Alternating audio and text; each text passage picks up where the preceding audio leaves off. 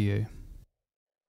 Hello, my name is Magdalena Ball, and I am delighted to be hosting this conversation with Zacchary Bird as part of the Newcastle Writers, Writers Festival's Stories to You series in 2021. So let me begin by acknowledging the traditional custodians of the land on which I live and work, the Awabakal people, and to pay my respects to elders past and present, with a particular welcome to all Aboriginal people listening to this conversation. I'd like to also thank all listeners for your ongoing support of the Newcastle Writers Festival.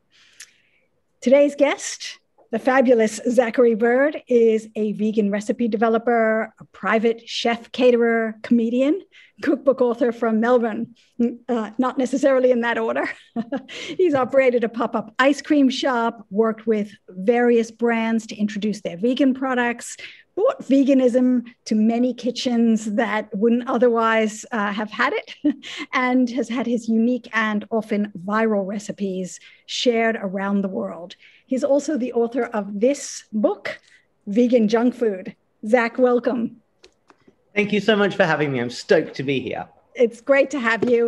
Uh, I usually like to get authors to open shows by reading a little from their books. Um, I would love to see you cook, but that probably we probably don't have time for that. Um, and also because this is primarily going to be an audio podcast, and I don't want to torture anyone. Um, but could I just ask you, please, to read a little from the intro, just to give us a taste of your literary style? That would be my pleasure. This is the intro excerpt from Vegan Junk Food. Dear readers, as veganism has surged in popularity over the past few years, so have the variety of people interested in vegan food. I've cooked for them all retreats full of people with different dietary requirements, large crowds of vegans wanting to try quirky deep fried dishes, classes of all ages trying to pick up new kitchen skills, small families trying to make the switch, lines of hungry festival goers who couldn't care less what they're served as long as it's delicious, plus friends and family all of them were guinea pigs for the recipes in this book.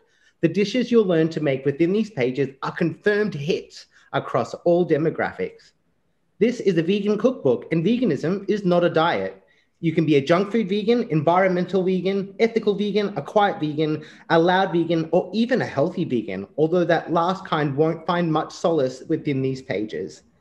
These recipes aim to show you how to mimic the most indulgent dishes from around the world without using any animals.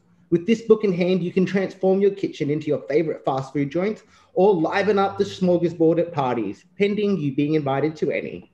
Those who think they hate vegan food just haven't yet figured out how to cook vegetables properly. So if this is you, it's time to learn. It's lucky you picked up the right book. Whether you want to substitute for your favorite greasy burger or you've got a point to prove and want to make an entire chicken drumstick, including a bone, from scratch, you'll find it here. So, why would a vegan go to so much effort to recreate the precise dishes we're trying to avoid? Food is cultural, and we crave our favorite familiar meals. The eating of animals, however, is not a culture that can be appropriated.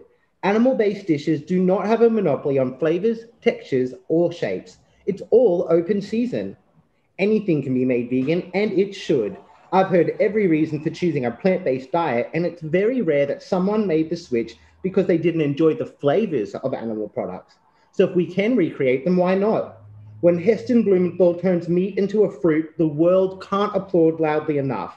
Visionary. When vegans do the opposite, apparently we've got a bloody lot of nerve. Creative cooks around the world have made it so that you don't need to miss out on the flavors you love by choosing the vegan option, and that's something to celebrate. Absolutely.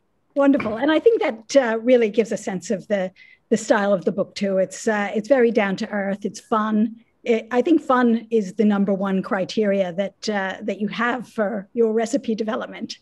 You've been doing that all week, haven't you? Developing recipes. I have been locked up in my kitchen, so it has not made any difference that we've just entered lockdown here again because I wasn't leaving anyway. I've been watching the news all day. It's uh, yes, um, quite a quite a, a shame. But you're going to keep going in the kitchen, right? Absolutely. It gives me plenty of time to create some cool new vegan options. So, what have you made today? Today, I'm working on something called a muffuletta, which is like a um, Italian deli style sandwich. It's not Italian, it's from the US, but it's filled with uh, uh, smoked ham kind of pieces. There is salami in there, and I've been making what else did I make? I made oh, what's it called? The um I've made a lot of different deli meat today, and it's a massive deli meat sandwich essentially. So uh, that's in my fridge, ready for dinner later. Oh, nice! That sounds delicious. So tell me how the book, um, I'm going to hold it up a few times for you. I think I'm, I'm meant to do that. tell me how vegan junk food came together. What was the steps and going from, you know, just starting off with this, like these incredible, innovative viral recipes to actually producing this cookbook? So for me, I've been uh, a home a home chef for quite a few years, and that sort of progressed into different jobs. But I wrote an ebook in 2019 called Meals for Mere Mortals, and it was sort of an exploration of a lot of different ideas I'd started to work on uh, because of some of my viral recipes. I had a viral recipe called CFC drumsticks, which is a mock KFC with a cauliflower bone and jackfruit flesh. And I had a lot of controversy about that uh, looking too realistic. So, Meals for Mere Mortals was sort of my uh, up you answer to those people and those naysayers. And Meals for, Meals for Mere Mortals was this ebook of how to make unicorn steak and mermaid tail and uh, edible face hugger from Alien and kind of saying we can make our fake meat look as realistic as we want. And that ebook is what led me to get the vegan junk food cookbook, which is a natural progression of sort of taking apart all of the foods that people expect to not be a part of a vegan diet and sort of putting them back on the menu. you but um, why did you decide specifically to, to specialize in junk food? Um, is, did you feel as a, an eater, as opposed to a chef, that it's a, a niche that wasn't being met? Well, when I first went vegan, uh, and it still sort of is the case today, a lot of the people in the forefront of this movement and and who you might hear from are very healthy. And and I had this misconception about veganism and and what a, my vegan lifestyle could look like because I was seeing smoothie bowls and salads and and nothing like my lifestyle and anything that I could relate to. And so when I started to discover uh, in Australia, we have uh, a Lord of the Fries, which is this awesome vegan friendly fast food joint. And it blew my mind. I went, oh, well, I can eat that. That's not a that's not an issue. I, am really on board with that. So vegan junk food is sort of uh, reclaiming a bit of the space in that vegan conversation for the people like me who want to have a few beers and have a deep fried meal on a Friday night. And it's saying you can pick a cruelty free option or you can pick a slightly healthier option or at least something that's better for the environment and still have all those brilliant flavors that you grew up eating. Because I'm not ready to give up deep fried food and spice and flavor and fat. Yeah, absolutely. Um, but you know, you're using a lot of you know very nice vegetables in your food.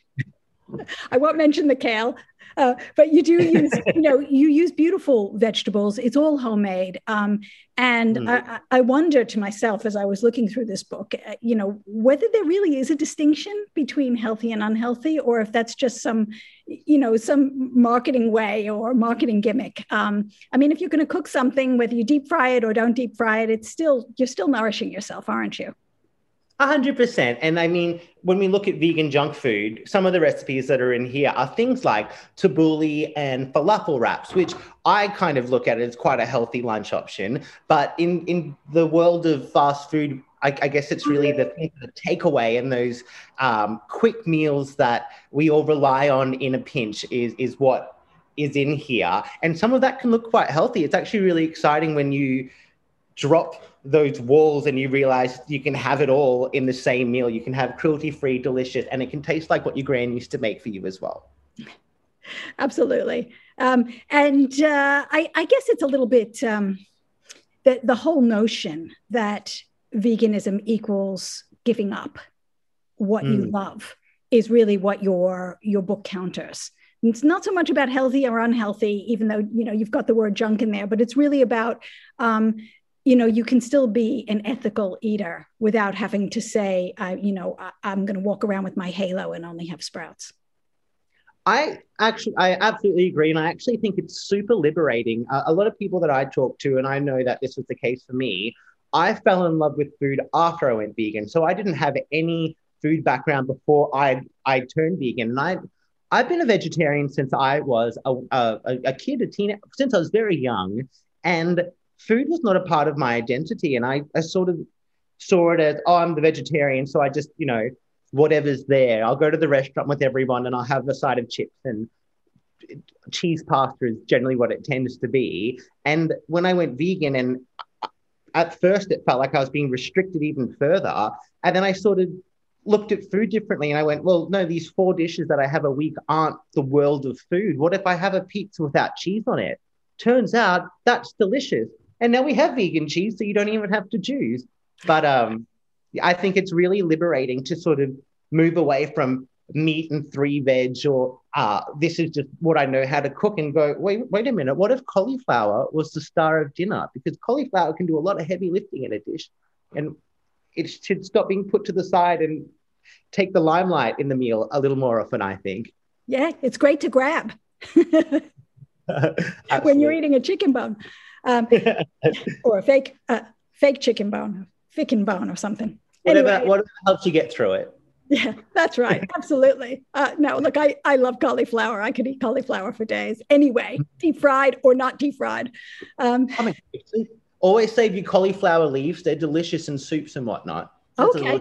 Good tip. You heard it here. So do you, do you think, do you think in many ways, um, you know, over the past year or the past two years, let's say, the world of veganism has completely changed. I mean, there was a time you'd walk into a restaurant, um, and I know this very clearly. And you know, if you even mentioned the V word, um, mm-hmm. you know, mm-hmm. you'd be really stared down. But nowadays, most restaurants have vegan options. There are a lot of vegan restaurants. There's even, you know, the fromagerie and a cheese place, and you know, Suzy Spoon's Butchers, and you know, there's all Absolutely. sorts of um, options that people who have just chosen to eat cruelty free um, can actually make whatever they want without you know without really giving a second thought to you know can I make this or can I not make this? Do I have to go without?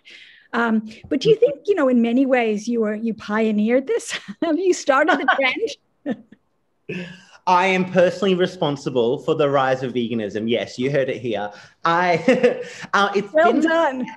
it's been an amazing time. So I've been in this scene, I guess, for about six, five or six years now, and boy, I mean, I could not have imagined what is possible. So when I started, I, I mean, I was trying to get whatever cooking gig would allow me to be a vegan chef, and that meant uh, really healthy private chefing. I was doing yoga retreats and a lot of Buddhist cooking because uh, that's all that. That's only those were the only people interested in any of the food that I had to produce. And to fast forward five years and uh, prior to COVID, my job was working in plant-based meat development for some of the brands that go into Woolworths and Coles and whatnot. And that wasn't even a part of the conversation when I started this. And I haven't been uh, in it for that long. So it's just so interesting to see how rapidly uh, we've gotten to the point where KFC has a vegan option in the US, and um, a lot of the a lot of the uh, brands and the the spaces you'd expect veganism would take decades to get into have been welcomed in because people have realized veganism's for everyone. A vegan option is your vegetarian option. It's your I'm just trying something a little lighter option. It's your I want to be environmentally conscious option. And people are now seeing it's not this other world, it's just another option. It certainly makes it a lot easier for particularly young people who are really uncomfortable. I think, contrary to I think contrary to the uh, the popular conception about you know vegans liking to announce themselves, I, I think young people are pretty um, uncomfortable in a, going into a fast food joint and going, oh, you know, I'm a vegan. They just eat chips, but now you can go in and you can actually get the burger option and still eat the way you need to eat. So it's uh, it's amazing and really wonderful and wonderful to go into the supermarkets and see some of your products like Unreal Foods and you know all of those and actually be able to um, to just go up even in the meat aisle and actually yeah, have a little section where you can get what you you know what you need. So fantastic. Well done. Well done you for doing all of that. Well, there's been such a long time where people have said to me, I would go vegan, but, and I've always said that our focus should be on negating the but of that sentence. And when they go, I would go vegan, but I can't find the food. Now that you can go into pretty much any food court in Australia, you can find several vegan options. And if you go into the meat aisle, you can find that version. So it, the accessibility just makes that yes and that option so much easier. And it's just really, I think food and um, propagating veganism through this way of making it accessible is one of our best ways of achieving our goals and um, being activists in a way that everyone can get on board with. Yeah. And in a way that really is like, you know, feeding people, which is such a, a lovely thing to do, really. You know, nourishing people is, you know, is, is joyful. I say that as a mother. Yeah, the, the way to your heart is through your stomach. We've got to really feed the people before we can have a real conversation, can't we? Yeah, absolutely. Absolutely. So uh, you're listening to the Newcastle Writers Festival's Story to You podcast series. My name is Magdalena Ball, and I'm speaking with Zacchary Bird about his cookbook, Vegan Junk Food. So you've only been vegan, as you say, for a few years now, but are you surprised you become a celebrity chef? it all happened very quickly, hasn't it? The word celebrity chef's a big one, but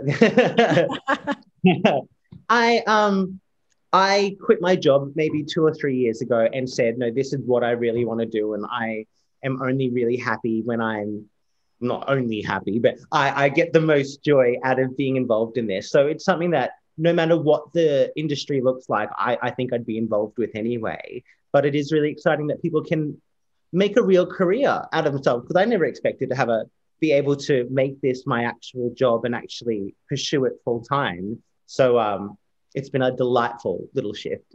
Yeah, I can imagine it, it, would have. And one of the things I have noticed, which is maybe different in the vegan world than other cooking worlds um, or other chef type worlds, is the amount of support that you all provide to one another. Um, I mean, I've noticed, for example, I've been following you on Instagram and following a lot of other, uh, just out of interest, really, following a lot, of, a lot of other vegan chefs, or um, you know, you all seem to comment on each other's posts and go, "Yeah, you know, well done, that's fantastic."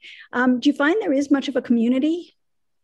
The community is really what got me into when I first went vegan. I felt so isolated, and it was really um, I, didn't have anyone to talk to. I had no one to relate to. And finding this community, and I know that we have um, a, a, lot of people have a public image issue of the vegan community, but I, the incredible souls that I found in here and the supportiveness is incredible, but it's also done so much to propel us forward. And my favorite story is to tell the story of the rise of aquafaba. Are you a fan? Have you tried aquafaba? Aquafaba is amazing. I mean, I'm I'm so happy I don't have to just throw it out now, and I can actually oh. make meringue. the it's so exciting, and it's because specifically because of the vegan community that aquafaba has become such a global phenomenon. Uh, you can really track Goose Wohlt uh, was the US guy who uh, watched a couple of videos. He had the initial idea to try aquafaba with sugar as a meringue, and then it went into a Facebook group called uh, Vegan Meringue Hits and Misses and it was that rapid sharing of information and support. And it was sharing our misses, not just our hits, that was really important to co- uh, collectively discover this new ingredient. Within a year or two, aquafaba went from this guy's head to it's in the Scrabble dictionary. Home and Away did aquafaba uh, macarons a couple of years ago. It's now uh, many local restaurants near me use it instead of egg whites in their cocktails because it's wastage. Mm. And it is that community effort that has taken an idea like aquafaba and become a global phenomenon that not just vegans can embrace in such a short amount of time. It normally wouldn't happen that quickly. You, you just got to think like, how would you, you know, in the first instance, think, hmm, I wonder what would happen if I whip this liquid? That's what's so exciting about the ingenuity of vegans, where they go, Well, we don't have meringues. I'm going to whip everything in my house until something starts working like an egg. And then someone right. else will help you fix it into a real recipe at the end of the day. I know. You've got to wonder what else he whipped first. oh. liquid. I get a lot. You get praise for your one big payoff, but no one sees the the.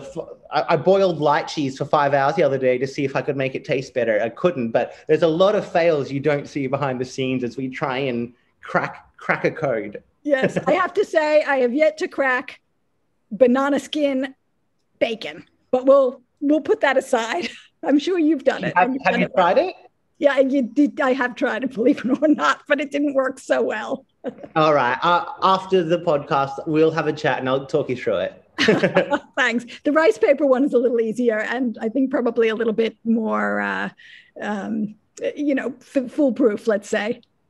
100% and rice paper just like uh, aquafaba it had a facebook group it was uh, it came from a danish website called uh, veganer um, a guy called casper came up with that idea three years ago and now it's just it's disseminated and it's a part of vegan and food culture because we've been able to share and collaborate so quickly how amazing. That is amazing. So do you have a couple of other like um, vegan chefs that, that really inspire you or that kind of spur you on to try new things or that you just follow for, for fun?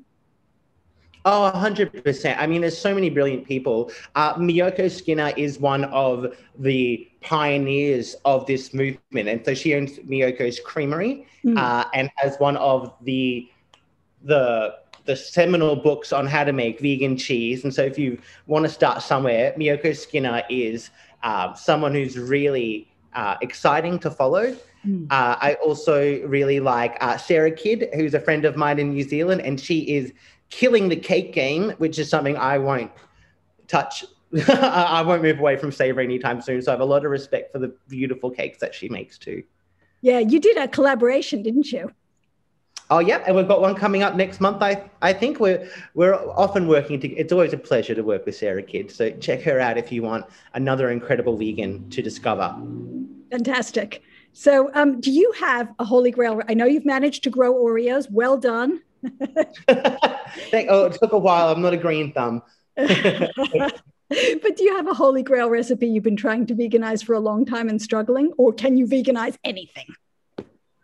Look, I veganizing something subjective. I mean, I see a lot of recipes on the internet that look look the part or they might taste the part, but they're not quite there. Most things are pretty good, but I am working on my next cookbook, and uh, one of the hardest ones is pork crackling. And I've had this as a challenge from my brother for the better part of five years to veganize pork crackling, and I'm just I'm just not there yet. So I'm never say never, but we are working on it. Okay. All right. Wait, when do you think uh, the vegan butcher is coming out? Do you have a deadline you're working towards? Uh, my deadline is in two weeks from today, so oh very soon. But uh, it'll be out by the end of the year. I'm sure.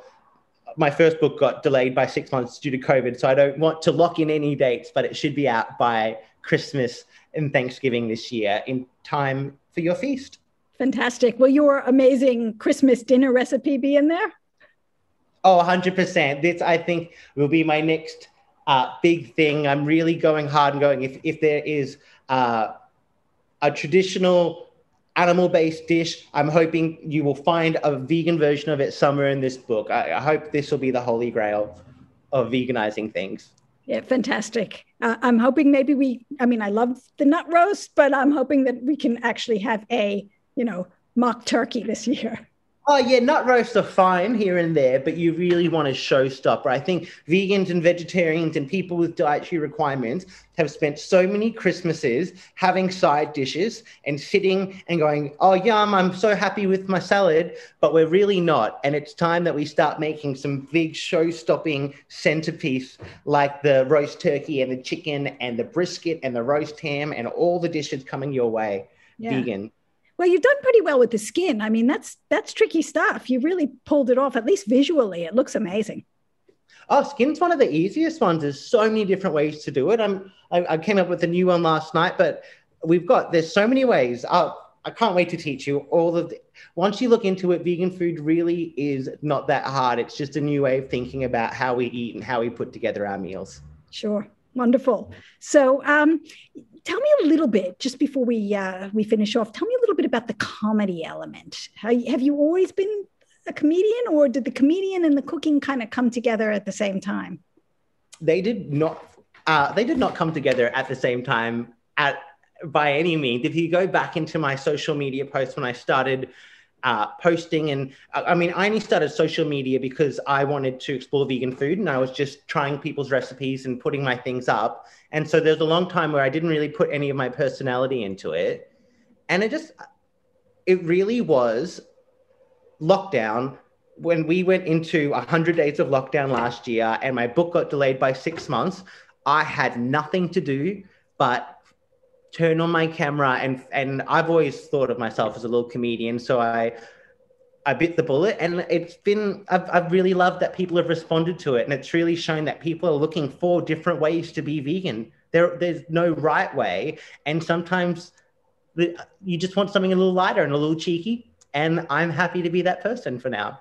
Yeah, and I think that's a you know it's also an antidote to again that kind of stereotypical po-faced you know I I you know I, I always eat healthy and I always do the right thing and I don't tell jokes because you know a hundred percent. And it's uh, I, I kind of see like vegan humor. I think for, for, the better part of five years, most of the vegan humor I would see would be like vegetable puns, like "let us eat," and I was like, "Oh wow, there's no personality. Let's have a little bit of spice and flavor in the way that we're talking." And I really love comedy, and I also I think it's a, a much easier way to talk about some. I mean, I'm unapologetically vegan in my post. I will talk about. Um, on, on the reasons to be vegan, but I think hiding it in a bit of humor says like when you go vegan, it's not you don't commit the rest of your life to saying a candlelight vigil and, and solemnly going about your day. You can have a giggle. It's a pretty funny lifestyle. There's a lot of laughs in it. Yeah. Um, so can we talk just briefly? I don't want to go too heavy on it about um, diet culture and this notion that, you know, we really um, it's better for you to be austere or it's better for you even to be thin or you know the, the, all the pressure on people to eat a certain way for their health as opposed to you know for their enjoyment or for their you know general um, nourishment well, see, one of the biggest misconceptions about veganism, and one that I try and dispel, is that veganism is a diet, which it isn't. Veganism um, is a lifestyle and within that comes your diet and, and how you look at all different parts of your life but it isn't a diet. So there isn't a right way to do it in terms of you must eat this or else you're not a real vegan. And i think kind of separating uh, when i started following a lot of food blogs it was exactly that. I wanted to know how to make a delicious dinner and i would be told why i needed to juice celery for breakfast and i was like well i, I can take my b vitamins I, I there's no um, once you take your B12, it's very hard to be deficient in a lot of things on a vegan diet if you have a, a, a varied diet of not just hot chips for dinner. And I think um, that's one of the things that I didn't understand and got me to really look at veganism in a new light was to go, it's not a diet. And I think by tying it up in that, we really do ourselves a disservice to the people who could get on board, but they're being put off by I'm not going to have 12 bananas for breakfast and, and I'm not going to look into a lifestyle that tells me I need to. Sure. And so there just needs to be competing voices in the movement, I think. Yeah, absolutely. And and maybe you focus on that, you know, the the point I mean, it, it, may be the case. I don't know. I, I suspect that you know meat diet is kind of on the way out. I mean, it's it's getting. I say diet. You know, eating a lot of animals is probably on the way out. I just don't know that it's sustainable. So uh, it may be that people who are you know would be vegan except they love cheese, or you know except they can't do without meat, will find a way to have those flavors that you know heme or whatever it is that uh, you know is causing the flavor that they love so much in other ways that are more ethical well that's it when you break it down at the end of the day most of the time it's umami or it's salty or there's a way of getting what you want when you really start to understand it's not uh, pigs aren't a magical animal who create salty umami flavors. That's just how people have cooked bacon. And you can cook other things like that too and benefit just as much. And the pigs get benefit as well, which is sort of the point. Yeah, absolutely. Pigs, pigs in particular, because they're so smart. They are so smart and they're so adorable. Yeah, absolutely. So, Zach, you're on a lot of different social media outlets. Um, where's your best place for people to go to find out more about you and about your book, Vegan Junk Food? Uh, you can, I recommend just Googling vegan junk food Zacchary Bird and it'll pop up with whatever options near you are the best. If you order it from my website, I draw you a burger inside there. So that's pretty snazzy. And you can find uh, me on Facebook, Instagram, TikTok. I think I have a Pinterest. I haven't checked it in a long time, but I'm on most things. So do look me up. I'm pretty funny and my recipes are delicious. Absolutely. I can concur with both of those things. I'll never look at a recipe the same again after your. Uh, I've just posted something on my blog. Enter, enter, enter, enter. Someone's got to say it. That's why I write cookbooks because I don't have to write all those words in front. There's no ads and there's no comments at the bottom asking questions. Yeah, and you don't have to like go. Cookbook will never die. That's right. But where's the recipe? oh God. Zacchary, we're out of time, but thank you so much for joining me today. And listeners, we've just been discussing Zacchary Bird's book, Vegan Junk Food, which is published by Smith Street Books in September 2020 as part of the Newcastle Writers Festival Stories to You series, which will continue until the end of May. Episodes will be available every Wednesday morning. Please follow the Newcastle Writers Festival on Facebook and Instagram for regular updates. And uh, the 2021 festival will be held from September 24th to the 26th. And listeners are welcome to make a donation via the festival's website to support the event, which has been hit pretty hard by COVID, COVID but not as hard as Melbourne. So uh, good luck to you. Yes. All right. Bye for now. Thank you.